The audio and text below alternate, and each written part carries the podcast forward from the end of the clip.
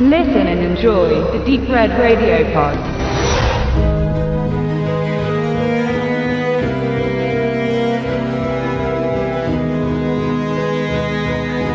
Das Wichtigste, was ein Journalist hat, ist seine Glaubwürdigkeit. Und mit ihr verhält es sich bekanntermaßen wie mit der Jungfräulichkeit. Ist sie einmal fort, kommt sie nie wieder. Für die New York Times schrieb Michael Finkel die ganz großen Reportagen. Nachdem er den Skandal um eine Hilfsorganisation in Afrika zu Papier gebracht und veröffentlicht hat, weisen seine Recherchen in einer Nachkontrolle Lücken auf. Finkel gibt zu, gewisse Fakten erfunden zu haben. Und auch wenn die Grundaussage seines Artikels korrekt ist, so muss eine Gegendarstellung verfasst werden. Und somit ist er in der Presselandschaft ein heißes Eisen, das niemand mehr anpacken möchte.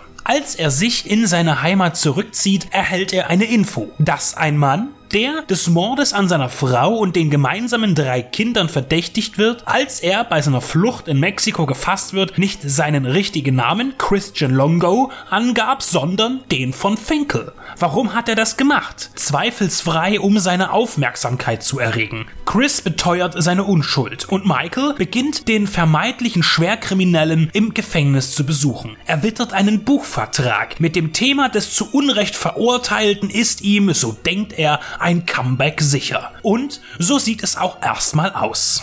Based on actual events oder beruht auf wahren Begebenheiten. Diesen Satz spart sich die Tatsachenverfilmung mit ihrem Titel True Story also wahre Geschichte. Der Journalismus-Justiz-Thriller aus Brad Pitts Produktionsschmiede Plan B berichtet von einem Fall, der sich ab dem Jahr 2001 zutrug. Das Skript basiert auf dem tatsächlich erschienenen Buch von Finkel, True Story, Murder, Memora, Mea Culpa, das 2005 erschien ob man nun mit den realen Ereignissen vertraut ist oder nicht. Von Anfang an schleicht sich das Gefühl ein, dass Christian etwas im Schilde führt, dass er ein dunkles Geheimnis mit sich trägt. Wirklich sympathisch spielt James Franco seine Rolle nicht. Man bekommt kein Mitleid mit Chris, weil man sich nie ganz sicher sein kann, was er getan hat.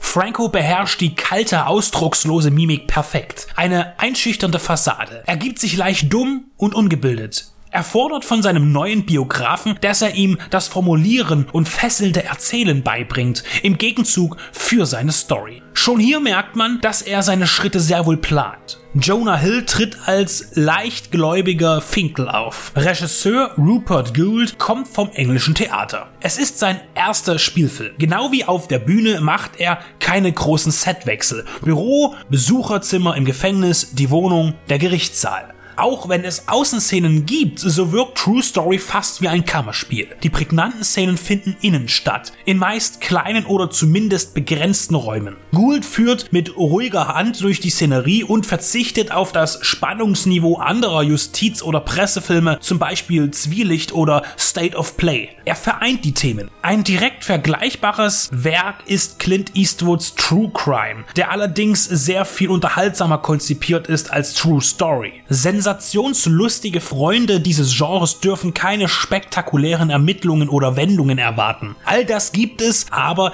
entschleunigt und nüchtern. Und auch wenn der Film dabei einmal auf der Strecke zu bleiben droht, kann er sich doch wieder fangen und bietet hervorragendes Mimenkino von Jonah Hill und James Franco. Und als Michaels Ehefrau sehen wir Felicity Jones, die demnächst in Star Wars Rogue One zu sehen sein wird. Manipulation, Wahrheitsfindung, Erwartungen und Hoffnung. Man figuriert die Ähnlichkeiten der beiden Männer, die sich im Glaskasten austauschen und sich gegenseitig am anderen bereichern wollen. Am Ende ist der größte Witz, dass beide die Plätze getauscht haben werden. Nicht im Sinne der kriminellen Grundlage, sondern in der publizierenden. Womöglich der beste Twist im Film, der auf der letzten Texttafel erscheint. Was damit gemeint ist, darf jeder für sich selbst herausfinden, indem er sich beliest oder einfach den Film ansieht. Der nicht der perfekte Vertreter seiner Art ist, aber eigen und interessant genug, um empfohlen zu werden.